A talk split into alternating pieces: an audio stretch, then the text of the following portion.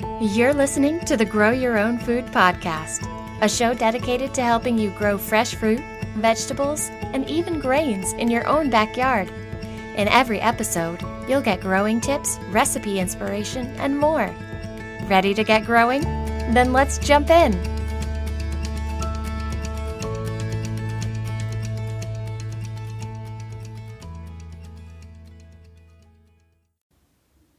Everybody, and welcome to episode number 86 of the Grow Your Own Food podcast. I'm your host, Shauna Smith, and today we are talking about what herbs to plant in a culinary garden.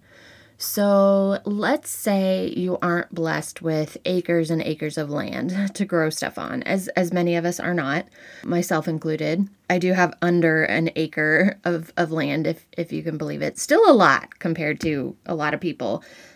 But I can't go crazy. I have to edit down my choices of, of what I plant. And this is even more so true if you live in an apartment or a small house or you know a house that you're renting and you kind of have like a nice little patio garden. You you really have to edit down your choices.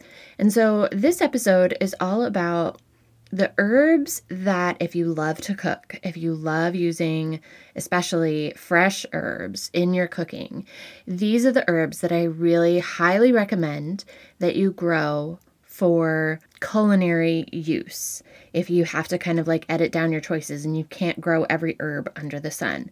So, I'm going to be talking about sort of a few different things here, not just plant recommendations, but then also care tips and then cuisines from around the world that you often use these herbs in, and you'll see that many of them can be applied in a lot of different types of dishes, which, you know, makes them even more useful. So that's what we're going over today. But first, a word from our sponsor. So, I have to start out this episode by prefacing that you may hear some footsteps, some bumps, some sawing. We are having some work done in the house, and if I were to wait for a perfectly quiet time to record episodes in the next few weeks, I it would be in the middle of the night and I would never get it done. So, hopefully they won't be too terribly distracting. But with that, let's get into it. So, I am food obsessed. I regularly use more pots and pans than my loving husband, Mr. B, would prefer. And because I am food obsessed, I really prize the idea of using fresh ingredients, as fresh as possible. And you can't get any more fresh than going and clipping it right off the plant before you throw it into the pot. It's an amazing feeling. I absolutely love doing it. And herbs are one of those things that, you know, even if you don't have very much space, you can still grow your own food. You can grow your own food, you know, throughout the entire year, even if you live in a place that freezes solid over the wintertime. A lot of these herbs you can still move indoors and grow them year round. But I understand that not everybody has a ton of space. And so, like I said, this episode is really kind of aimed toward helping you decide which herbs to choose to plant, you know, if you have limited space, which ones you're going to get the most mileage out of. So, with that, we will start with my very first recommendation, and that is basil. Obviously, I love basil. My blog, Be Basil, is partially, you know, named after it. It was my first big gardening success. I had more basil than I knew what to do with because basil is honestly, it's a really easy plant to start with when you're a brand new gardener. And on top of that, is there anything better in the middle of summer than a caprese salad? I mean, who in their right mind doesn't love a plate of juicy tomatoes, still warm from the sun, a creamy fresh mozzarella, and bright green basil? Maybe sprinkle it with a little oil and some sweet balsamic vinegar. I mean, I could eat that all day. Now that I say that, I I wish I could have that for lunch. But you know, tomatoes aren't in season because we're we're still in early March. If that's not a good enough reason for you to plant basil in your culinary herb garden, though, consider what else you cook on a regular basis that, you know, basil would go really well in. Basil is featured in innumerable Italian dishes, from simple homemade pasta sauce to a margherita pizza that sort of mimics the colors on an Italian flag. Basil pesto, which I make giant batches of every year, freezes incredibly well. You have a ton of basil in the summer, you make your basil pesto in the summer. In the middle of winter, you can dump some pasta in a pot, drain it, stir in a whole bunch of frozen basil pesto, maybe warm it up a little bit, and then bang, you're done. And you have pasta that tastes like the middle of summer, and it's amazing. Basil also pairs well with chicken dishes, which is a blessing because honestly, I find that mass produced poultry, commercially produced poultry can be kind of bland. You know, there's there's things like water added to bulk up the the market weight of it to help keep it fresh. You know, water carries a lot of the preservatives that that keep that chicken fresh while it's sitting on the shelf. So it, it ends up tasting kind of bland and, and basil is a really nice way to sort of brighten it up. And believe it or not, basil is amazing in Asian dishes that feature beef. If you've never had like a Thai basil stir fry, I absolutely recommend it. It's delicious. And the addition of a little bit of lemon enhances kind of the sunny flavor of, of basil in, in just about any dish. This doesn't just go with Asian dishes. I mean, Italian dishes, pasta dishes, chicken dishes works incredibly well. Basil is not a picky plant. Like I said, kind of at the outset, it's one of the easiest herbs to grow. It doesn't need particularly fertile soil. It will grow like a weed as long as it has enough water and sun but it will get very, very large, depending on the variety, obviously, that you're growing. It will get really large if it's left unchecked. Regular pruning helps ensure that it grows out bushy and stays at a manageable size. And if you need some tips for pruning your herbs, um, you can go back and listen to that podcast episode, or I will have a link to that blog post in the, the sister post for this episode in the show notes.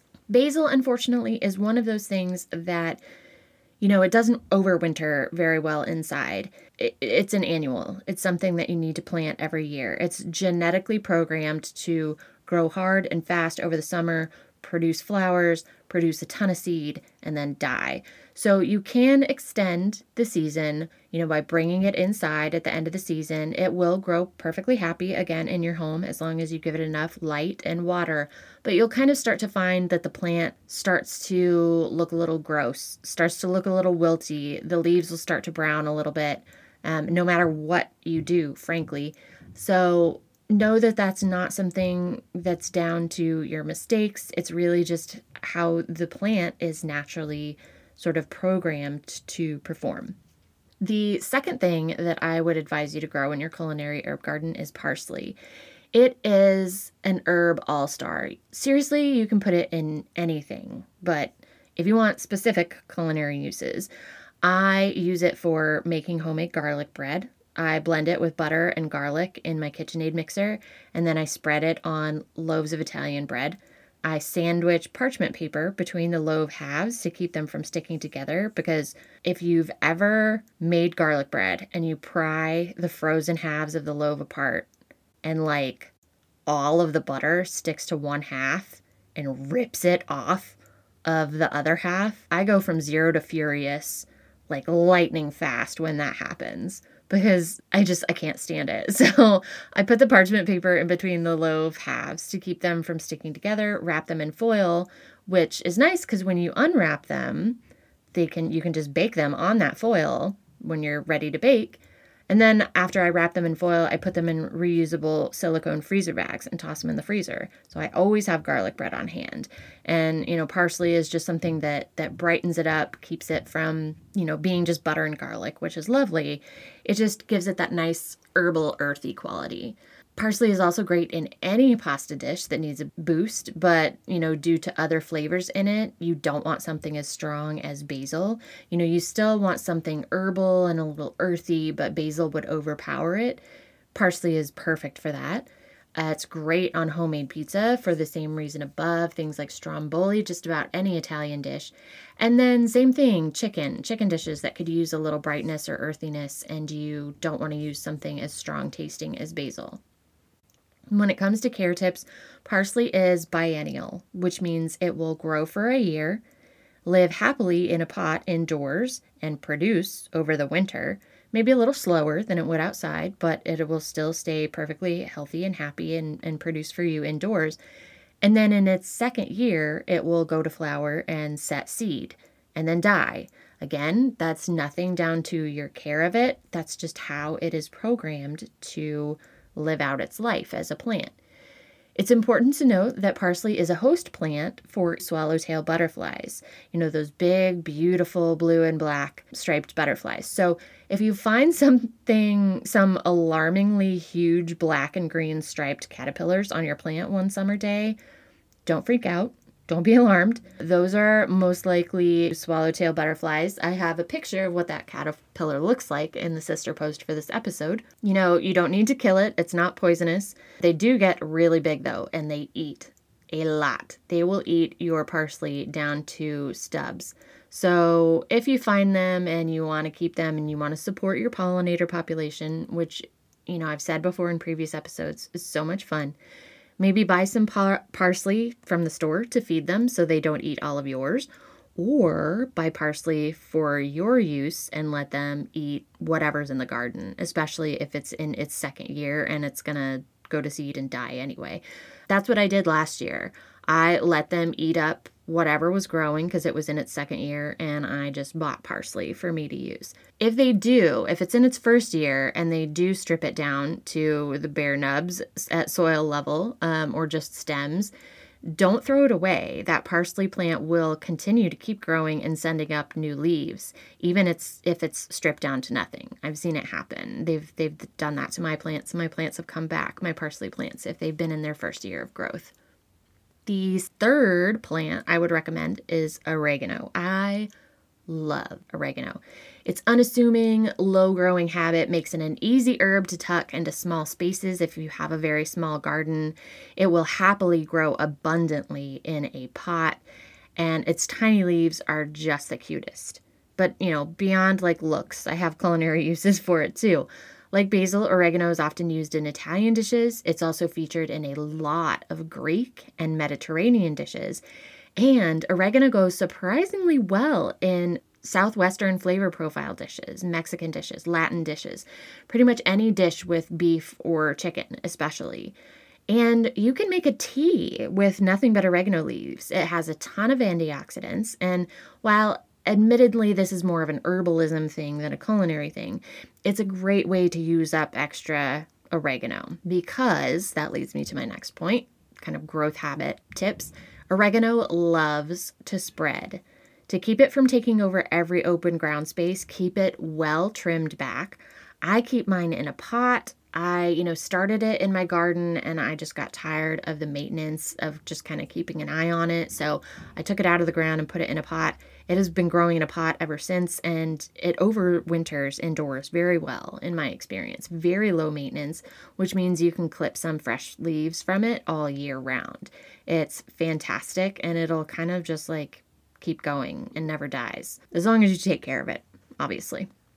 The next herb I'm going to recommend for your culinary herb garden is sage. I am addicted to sage. When you think of it, that really distinctive, delicious taste that Thanksgiving stuffing has.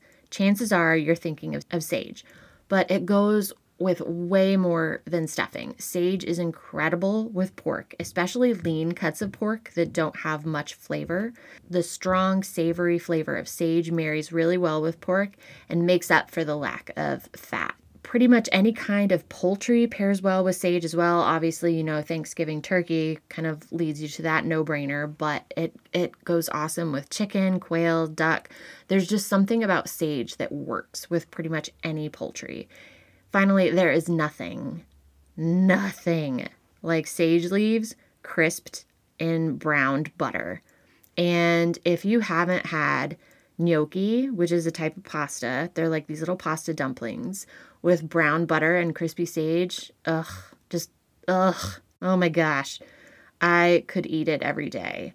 As a woody perennial, sage should be harvested lightly in the first year, just to kind of keep it from giving up on life, essentially. Some plants, you harvest too much of them from the first year, and they'll be like, well, okay, this is clearly not an optimal environment, and I might as well just give up. So, harvest lightly from sage in the first year. And sage only needs pruning once per year, once it's kind of established. In most climates, if it's planted in the ground outside, unless you are in a place that gets, you know, Arctic cold, it will die back to twigs in the winter. It'll look dead, but then it'll come back green once watered and exposed to warmer temperatures and sunlight in the spring. So I'm excited. I no longer, you know, have to grow sage in a pot. I grow it outside. It's actually out in my yard. We have a green space. It's not, you know, in my proper garden anymore. I planted it as kind of a landscaping feature, and it's nice. It comes back every year. Next up is thyme. It's subtle and savory, and it's that quiet flavor in the background that you're loving, but you can't quite put your finger on what it is. You know it's not sage, you know it's not rosemary. You're like, what is it? It's thyme. Thyme rounds out or pairs well with so many other herbs like sage, like rosemary, like basil, like oregano but its savoriness also tones down the bite of lemon. So, like thyme and lemon go really, really well together. Thyme goes well with pretty much all meat, but goes especially well with chicken and fish. And it because it accentuates rather than overwhelms, especially with fish, because you know, fish is kind of a delicate flavor. And thyme has a tendency to kind of accentuate it rather than just bury it in, in really strong flavor. Thyme is also brilliant on vegetables. Like I said, with lemon and then some butter, because, you know, obviously butter. Thyme makes vegetable sides sing a whole different tune. They liven them up and it's just so delicious. If you've never sprinkled thyme on your, you know, side vegetables, I would definitely encourage you to give it a try. Like sage, thyme is a woody perennial and it can survive the winter in the Midwest where I live. You know, we get below freezing temperatures out here in the wintertime and it comes back. Actually, it never stops growing. It kind of just like hunkers down. I shelter my woody perennial herbs, so like sage or thyme, with a pile of leaves or straw to protect them from the worst of winter weather to keep too much of the plant from dying off. So it never really dies. I also I grow a variety called German Winter Thyme from Johnny Seeds. The link to that product if you're interested in it is in the sister post for this episode. And it got through some historic temperature lows this past winter like a champ. The leaves are a little bit purple from cold, but I know that once the sun hits them, I uncover them, take the straw off, and the sun hits them, they're going to green back up and they're going to taste just delicious. Next up is rosemary. Rosemary is strong. The flavor of it, it is incredible. It's almost kind of like pine. I know that sounds crazy, but if you think about it, the the scent, the flavor of rosemary really reminds me of pine in a lot of different ways. It holds up really well because it is such a strong flavor to really strong tasting red meats like beef and lamb, especially marinades for these meats with rosemary is delicious. You know, sometimes you marinate meat and then you cook it and you're like, doesn't really even taste like I marinated it anything. Or the marinated flavor is a lot less than you wanted it to be. That's not going to be the case with rosemary. But be careful when grilling though, because I have found that if your marinade has rosemary in it and some of that marinade ends up still on the meat on the grill, when exposing rosemary to open flame, it can create kind of a bitter, acrid taste, burnt taste, which is obviously not very pleasant. So, kind of make sure you have the rosemary leaves off of that meat. And then, if you want to, you can garnish with fresh rosemary after that meat comes off the grill. But it's not just the strong meats like beef and lamb. Rosemary goes well with lighter meats like pork and poultry. I just use a lighter hand than I do with those really strong, flavorful red meats. It takes a lot less rosemary to season pork and poultry. Rosemary doesn't really pair well with fish because it is such a strong flavor, and fish, like I said, has sort of a delicate flavor. But it is amazing with cocktails that feature citrus, rosemary and lemon, you know, rosemary and grapefruit. The tang of citrus with the sharp piney flavor of rosemary is super refreshing. When it comes to growth tips, rosemary typically likes drier conditions. It likes a more sandy soil that drains well. I let my potted ro- rosemary dry out between waterings. If it's watered too much, its roots will start to rot and it will die. I do, though, as I think I've mentioned in previous episodes, I spritz it with a water bottle when I bring it in for the winter. It gets humidity from the air when it's planted outside, but if you have it in a pot and you bring it in for the winter, usually the air in your house is a little too dry for it. So, in addition to watering it when it's dry, I also spritz the leaves with a fine mist from a water bottle.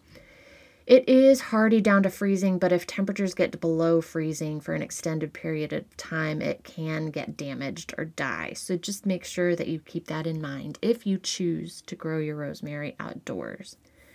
Two more. I feel like this is this is going on for a while and I know you guys like for the this content to be sort of half an hour or less cuz it just makes it easier to consume as you go about your your daily stuff. So, we're almost done. We're in the home stretch. Cilantro. People either love cilantro or they hate it. If you hate it, feel free to tune out for the next few minutes. The people who hate it think it tastes like soap. I don't get that, but that's what they say the most often that it tastes like soap. And apparently, that is genetic. I am personally glad I don't have the cilantro hating gene because I think it adds so much to dishes throughout the year. Cilantro is incredible in Southwestern foods salsa, tacos, chicken, pork, beef dishes, all of it. Even fish, you pretty much can't go wrong. Even though it's a strong flavor, it doesn't seem to overwhelm fish like rosemary can. I do find that cilantro goes best with beef and chicken. If you're going to put it with pork and fish, I use it in combination with other acidic flavors like tomato or lemon just to sort of balance it out and keep it from overwhelming it. Lime and cilantro is a marriage made in heaven. You know that if you love Chipotle. There's cilantro lime rice. Oh my gosh, I could eat just a bowl of that myself. And I actually make cilantro lime rice at home when I make burrito bowls. There's something about citrus and cilantro that just tastes right. And then finally, cilantro is incredible in Indian and Southeast Asian dishes. From pad thai to eggplant curry, it adds a zing that's absolutely key to the dish's flavor profile. I make an Asian chicken salad that has like a ton of different vegetables in it and some rotisserie chicken and a bunch of cilantro and a peanut sauce that is incredible. And it just wouldn't be the same without that cilantro in it. When it comes to care, Cilantro is a lot like basil. It's an annual herb. It is meant to live hard, produce flowers, produce seed, and then die. I have been able to keep cilantro alive through the winter indoors in the past because it's a it's a cool weather loving plant and even in a north facing win- window where it didn't get a ton of light but just know that it can get very tall and leggy. So you want to make sure that you prune it early and often to help it bush out, similar to basil. And I would say to keep it from growing leggy, make sure it gets enough light. My very last recommendation would be fennel. Now, this is not something that I think a lot of people use. So if you're running out of room, unless you really love that flavor of star anise, otherwise people think of it as black licorice. You can maybe skip this one, but I feel like it's still worth having in your garden, you know, even if you don't use a ton of it you know, it does bring to mind that black licorice flavor, but in my opinion, it's much milder. And I feel like I'm qualified to judge because I hate star anise, I hate black licorice, and I still use fennel seeds in everything from pickles to roasts, everything like that. If you pickle things, you're going to want to grow fennel for, you know, the herb and the seed. Pretty much every pickling recipe I've come across calls for fennel. Fennel goes well with pork, chicken, and even fish when used in small amounts. With fish, you kind of have to make sure not to overdo it, and it can hold its own against strong flavors. You'll find those elongated, sort of barrel shaped seeds in Italian sausage. If you've never known what those sort of barrel shaped seeds were, that's what they are. They're fennel seeds. I have made a ridiculously complicated but delicious from scratch lasagna using fennel seeds from my garden, and it was absolutely incredible. If you are growing the root version, so there's two different types of fennel. There's kind of root fennel and then there's seed fennel. So you want to make sure if you're growing it for seed that you buy the seed variety. If you want it for the root, then you buy the root variety. But you can julienne the root kind of cut up the root in matchsticks and saute it. Other people like to use the root or the stalks even as replacement for celery in salads and slaws. It goes really nicely with citrus, it goes really nicely with beets. So, there are a lot of different things that you can use fennel for. So, if you like a lot of the things that I just mentioned and you have room in your garden, a little bit left, I, I would definitely recommend that you grow fennel. So, those are the herbs that I recommend if you want to have a culinary herb garden.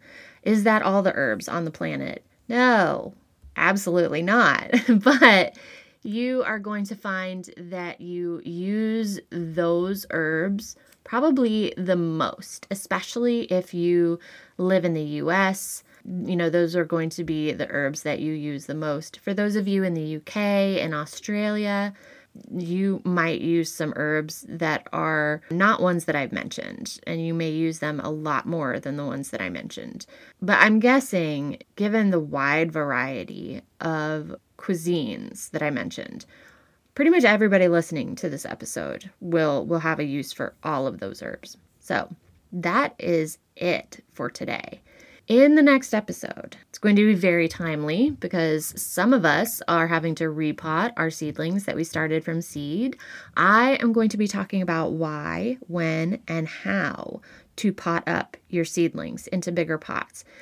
I know if you're growing from seed for the first time, it's going to seem really scary. You don't want to disturb your tiny little seedlings that feel like a miracle when they came up out of those seed starting cells, but their roots need room to grow. So I'm going to be going over that in the next episode. But until then, thank you so very much for listening. I, oh my gosh, it's actually spring here. I'm going to call it. I'm probably going to jinx myself, but I'm going to call it. It's going to be like 60 degrees for the next like 10 days. I'm so stoked. And I can uncover my garlic and I can uncover a lot of things, my strawberries, and give them a little bit of sun and maybe get a little bit of a head start on the season. I'll just have to keep an eye out for for for freezing weather. But I hope wherever you are at, it is beautiful there too, and you have so many things that you're looking forward to this spring. Thanks so much, guys. I'll talk to you in the next episode. Thanks for listening to the Grow Your Own Food podcast. Visit beeandbasil.com for helpful how to articles, images, and recipes.